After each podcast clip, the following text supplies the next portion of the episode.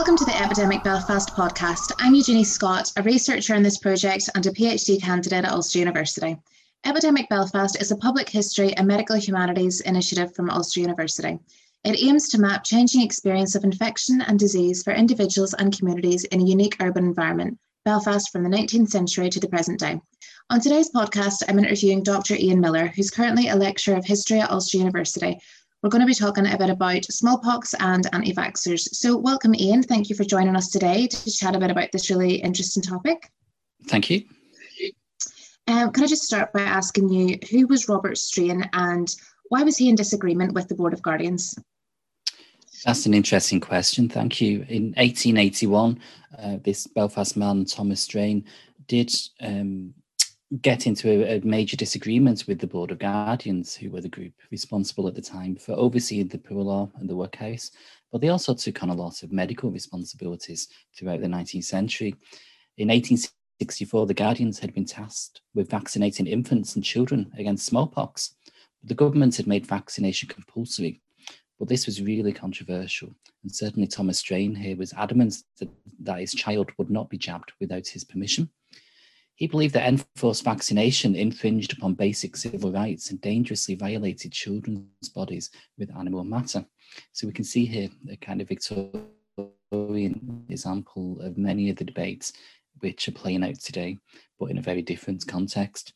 Thomas had the support of the United Kingdom's anti vaccination movement, which one historian Nadia Durbach has described as, the largest medical resistance campaign ever mounted in Europe at the time. So we've got this interesting situation where the medical profession is becoming much more sophisticated and modern, but there's all this resistance, particularly amongst working class communities who were, who were still quite distrustful in many instances towards the middle class medical profession. This movement distrusted the government's capacity to enforce medical interventions quite literally into the bodies of citizens and working class children in particular seemed vulnerable to infection and even. So this row persisted for months. The London Society for the Abolition of Compulsory Vaccination had its own newspaper, the Vaccination Inquirer. In October 1881, Thomas appeared in court for, for a fifth time for refusing to have his child vaccinated.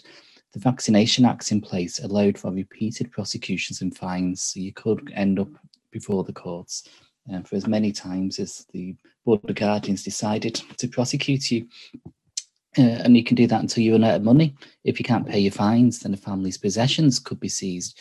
And if you reached a stage where there was no more possessions to be taken away from your home, the father could be sent to prison for two weeks. And that period of imprisonment could repeat itself. Um, so obviously, you needed to be very stubborn kind of parent to continue with that. Uh, but Strain was determined to keep paying fines for as long as he could afford them and even face prison rather than have his child vaccinated. And the vaccination inquirer commented whoever can afford to pay the fine can laugh at the law. And when some guardians know they have a resolute antagonist to deal with, they judiciously let him alone. However, the guardians didn't leave Thomas alone. And presumably, he had enough money behind him to, to keep on going through this process.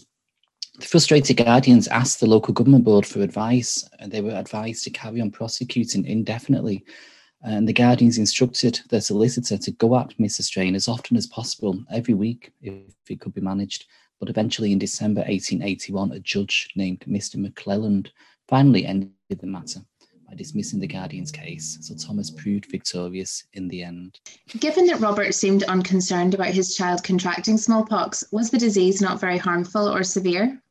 Well, smallpox was very severe, so we may interpret Thomas's refusal to vaccinate his own child as odd and even negligent given smallpox's severity. In Belfast, serious outbreaks had occurred in 1864 to 5, 1870 to 3, and 1877 to 8. The symptoms included fever, mouth sores, skin rashes, and the rashes rapidly spread across the body, often in less than a day. The skin sores were filled with a thick fluid. Death was likely and those who survived often lived the rest of their lives with disfiguring scars. So you might ask, well, why would someone like Thomas um, want his child exposed to this? As well, Belfast was, of course, a port, which meant his residents were exposed potentially to pathogens brought in from around the world. An 1870 to 1 occurrence was blamed on individuals who had travelled in from Glasgow, Liverpool, and Dublin. In 1883, a steamer arrived at Belfast port and deported a man riddled with smallpox and then scampered back out to sea. So those kind of things were going on as well. But customs authorities gradually uh, made more thorough checks before letting ships on board their passengers. Smallpox was highly contagious too, as well as being deadly. Anyone caring for an infected person risked falling ill themselves. So in 1870, a boy who we know as Mr. Workman or Master Workman, I guess, arrived from Glasgow bringing smallpox with him. He was treated by a, a practitioner from Belfast, Dr. Beck, but then the doctor contracted the illness and then he infected his family members and then two of them died. So we can see even doctors are very exposed to, to the ravages of smallpox. Once an outbreak had been brought to the attention of public health officials, there, there was very intrusive interventions imposed. Usually, patients might be transported to the hospital, even the, the dreaded workhouse hospital, with force if necessary. The clothes were burnt and the homes fumigated, disinfected, and boarded up. So, this undoubtedly helped stem the spread of smallpox, but many saw this as unacceptable medical intrusiveness. So, how and when did smallpox vaccines develop, and why were the Victorian anti vaxxers so opposed to them? Well, well, given all the problems surrounding smallpox, you might have expected the vaccines to have been welcomed fondly. Uh, and there, there, was two different things here, inoculation and vaccination, which are slightly different in nature. Uh, back in 1796, an English doctor, Edward Jenner, noticed that milkmaids who contracted cowpox were immunologically protected from smallpox. In 1801, he announced to the world his development of an effective vaccine. Under the 1864 Vaccination Act, poor law guardians in Ireland became legally responsible for ensuring that all infants were jabbed as I mentioned, just smallpox was now the only infection with an effective medical intervention, which partly explains the, the government's enthusiasm for making sure that everyone got a vaccine. But despite being aware of the dangers of smallpox and its threat to children's lives, many parents, again including Thomas Strain, viewed vaccines suspiciously Partly this was because in Victorian times, vaccination involved cutting lines into the flesh of children with a lancet, which often led permanent scars. So, by our standards, Victorian vaccination equipment was relatively crude. Uh, and at the time, vaccination safety and effectiveness was much debated.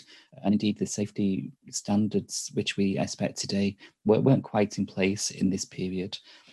Uh, vaccinators expected children to return eight days after their initial vaccination to have fresh lymph harvested from the blisters or vesicles, a procedure which many parents viewed as grotesque.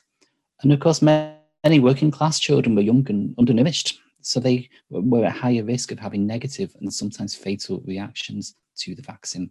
Some contracted bloodborne diseases. And as Nadia Durbach, the historian, writes, this invasive, insanitary, and disfiguring procedure seemed to many to be potentially more harmful than beneficial. So you have this situation unfolding whereby some parents are convinced that the cure is worse than the disease and would choose to maybe expose themselves and their families to smallpox rather than get themselves vaccinated. So, so I have a few examples. Uh, in 1864, the workers at the Old Park Printworks in North Belfast agreed to be vaccinated, but they said, well, we'll only get ourselves vaccinated if smallpox comes along to Belfast and begins to spread in the locality. Smallpox did arrive, and the workers, for the most part, did make good on their promise. And then only five cases broke out at the printworks. But uh, in an adjoining street, presumably populated by the unvaccinated, the epidemic hit quite severely. So there was proof here that vaccination could clearly work. There was further evidence from the hospitals too. At the Belfast Fever Hospital, it was compulsory for doctors, nurses, and attendants to be vaccinated and also regularly revaccinated as well. So there was an awareness that vaccines didn't always last forever. So it wasn't just that you went through this procedure once, but you may choose to do it various times. And particularly if you are today, I guess we would call a key worker. And these key workers enjoy clear immunity despite being constantly exposed to smallpox pathogens. There was three public health officials who got themselves infected, but all of these had refused vaccination. So it's even you can see that within the public health system itself, there's some skepticism towards vaccination. But even still, vaccination remained distrusted. Was the opposition to vaccination much stronger in Belfast than the rest of the country? Well, many historians have commented, particularly recently as well, on relatively high uptake of vaccination in 19th century Ireland, certainly compared to Britain, which had a much more organised anti vaccination movement and a multitude of stubborn, conscientious objectors, as they were known. However, opposition in Belfast seems to have been stronger than other parts of Ireland and in some ways more in line with opposition in, in other urban centres across the United Kingdom. In 1871, local doctor described Belfast as one of the worst vaccinated communities in Ireland. And in the same year, the Dublin based newspaper, the Freeman's Journal, remarked When we consider how beneficially the enforcement of the Compulsory Vaccination Act has worked in all other parts of the country, it's not credible to the authorities of the Irish Athens that there alone its sanitary provisions have been neglected, and that such an important town could be in a dangerous sanitary position. Some contemporary reports claimed that vaccination was just being carelessly managed in Belfast, but many local doctors disagreed with that. There were some statistical investigations made um, which suggested maybe in Belfast that support for vaccination wasn't universal by any means, but that perhaps anti vaccination sentiment wasn't as pronounced as feared. So in 1872, the Guardians asked the mill and factory owners across the city to check how many of their female workers had been vaccinated. And he could easily find this out just by looking at people's arms. Um, because it turned out that many of these women had, had made fake scars on their arms. So the arms were investigated quite closely. But after all of that was done, it turned out that 666 out of a total of 12,413 women were unvaccinated. So that's roughly around half people, half of these women were vaccinated and half weren't. Um, there is anecdotal information which sheds a bit more light on the reasons why people may have chosen not to get themselves vaccinated. Uh, Evidence and prosecution suggests that most parents believe that they knew of someone who had been harmed by vaccination. So there's all sorts of rumours going around the city about a Belfast child who had needed a bone removed from her finger uh, and about deaths and, and severe disfigurement as well. There was also the problem of pushy, insistent vaccinators, and, and even the judges tended to view them quite negatively. So in 1900, a Belfast man, Alex Houston, prosecuted a vaccinator named Dr. Fulton Alex, like Thomas Strain before him, didn't want his newborn child vaccinated. The child seemed delicate and weak since birth, and that was the rationale behind that decision. But Alex went out to work one day, and Dr. Fulton arrived at the house and threatened Houston's wife with a fine, and then vaccinated the child without the parents' consent. Um, the court ruled in favour of the parents, ordered the doctor to pay 20 shillings as well as the legal costs to the I think this complex case reveals that parents weren't just irrational, anti scientific anti vaxxers, but at least in the Victorian period, they had meaningful reasons to object to compulsory medical intervention. And high amongst their concerns was the paternalistic, intrusive ways in which some doctors sometimes went about imposing a highly sensitive medical intervention uh, in working class households. Thank you. Um, that was really interesting. Thank you for coming along to talk today. Thank you. Thank you for listening to this episode of Epidemic Belfast.